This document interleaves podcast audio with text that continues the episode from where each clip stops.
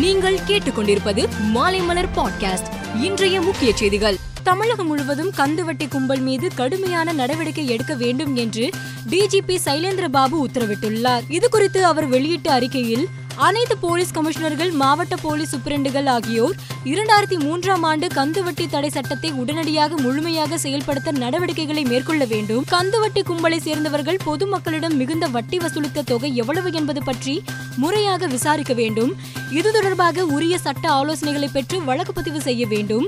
இதற்கு ஆபரேஷன் கந்துவட்டி என்று பெயரிடப்பட்டுள்ளது என கூறியுள்ளார். கொரோனா காலகட்டங்களில் தமிழ்நாடு முழுவதும் ஐநூற்றி பதினோரு பள்ளி மாணவிகளுக்கு திருமணம் நடந்துள்ளதாக கல்வித்துறை நடத்திய ஆய்வில் அதிர்ச்சி தகவல் வெளியாகியுள்ளது.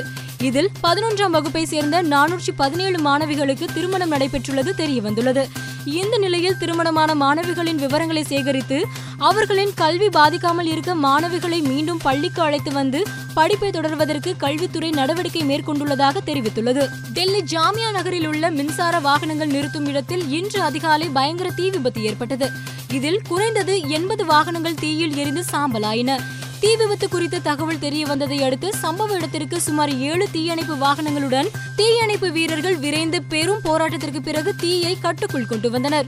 தீ விபத்தில் உயிர் சேதம் ஏதும் ஏற்படவில்லை. இருப்பினும் தீ விபத்துக்கான காரணம் இன்னும் கண்டறியப்படவில்லை. உத்தரப்பிரதேச மாநிலம் லக்னோவை சேர்ந்த பெண் பதினாறு வயது மகன் ஒன்பது வயது மகள் ஆகியோருடன் வசித்து வந்தார். அவரது கணவர் ராணுவ அதிகாரி ஆவார். சிறுவன் அடிக்கடி செல்போனில் வீடியோ கேம் விளையாடுவதை தாய் கண்டித்து வந்துள்ளார். இதனால் ஆத்திரமடைந்த சிறுவன் தனது தந்தையின் துப்பாக்கியை எடுத்து தாயின் தலையில் வைத்து சுட்டுள்ளான். இதில் தாய் உடனே உயிரிழந்தார். மூன்று நாட்கள் சடலத்தை மறைத்து வைத்திருந்த சிறுவனை காவல்துறையினர் விசாரணை நடத்தி கைது செய்தனர். கிழக்கு ஈரானில் உள்ள தபாஸ் நகரத்திலிருந்து யாஸ் நகரத்திற்கு சென்று கொண்டிருந்த பயணிகள் ரயில் ஒன்று தண்டவாளத்திலிருந்து இறங்கி விபத்துக்குள்ளானது. இந்த விபத்தில் பதிமூன்று பேர் உயிரிழந்தனர். அறுபது பேர் படுகாயமடைந்தனர். இந்த விபத்தில் சிக்கியவர்களை மருத்துவமனைக்கு அழைத்து செல்லும் பணியில் பதினேழு ஆம்புலன்ஸ்கள் ஈடுபட்டுள்ளன. கடந்த சில நாட்களுக்கு முன் பாஜகவின் முன்னாள் செய்தி தொடர்பாளர் நுபுர் சர்மா முகமது நபிகள் குறித்து சர்ச்சைக்குரிய வகையில் பேசியிருந்தார். இதற்கு ஐக்கிய அரபு அமீரகம் உள்ளிட்ட இஸ்லாமிய நாடுகள் எதிர்ப்பு தெரிவித்து வருகின்றன. இந்நிலையில் நுபுர் சர்மாவின் கருத்துக்கு எதிராக டெல்லி மும்பை ஊபி உள்ளிட்ட பகுதிகளில் தற்கொலை படை தாக்குதல்களை நடத்துவோம் என அல் கொய்தா பயங்கரவாத இயக்கம் எச்சரித்துள்ளது.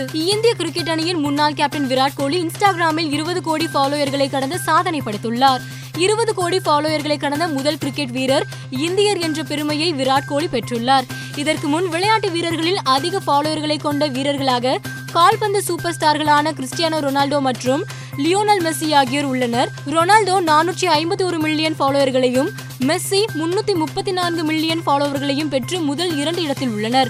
இந்த பட்டியலில் கோலி தற்போது மூன்றாவது வீரராக இணைந்துள்ளார். இந்திய பெண்கள் கிரிக்கெட் அணியின் கேப்டன் மித்தாலி ராஜ் அனைத்து வகை சர்வதேச போட்டிகளில் இருந்தும் ஓய்வு பெறுவதாக அறிவித்துள்ளார். இது குறித்து அவர் இந்திய அணியை பல வருடங்களாக சிறப்பாக வழிநடத்தியதற்கு பெருமைப்படுகிறேன். என் கிரிக்கெட் வாழ்க்கை இந்திய பெண்கள் அணியையும் என்னையும் சிறந்த வடிவத்திற்கு கொண்டு வந்துள்ளது. போட்டிகளில் ஓய்வு பெற்றாலும் பெண்கள் கிரிக்கெட்டிற்கு வேறு வகையில் பங்களிப்பு செலுத்துவேன். என்னுடைய ரசிகர்கள் மற்றும் ஆதரவாளர்கள் அனைவருக்கும் நன்றி என தெரிவித்துள்ளார். மேலும் செய்திகளுக்கு மாலைமலர் டாட் காமை பாருங்கள்.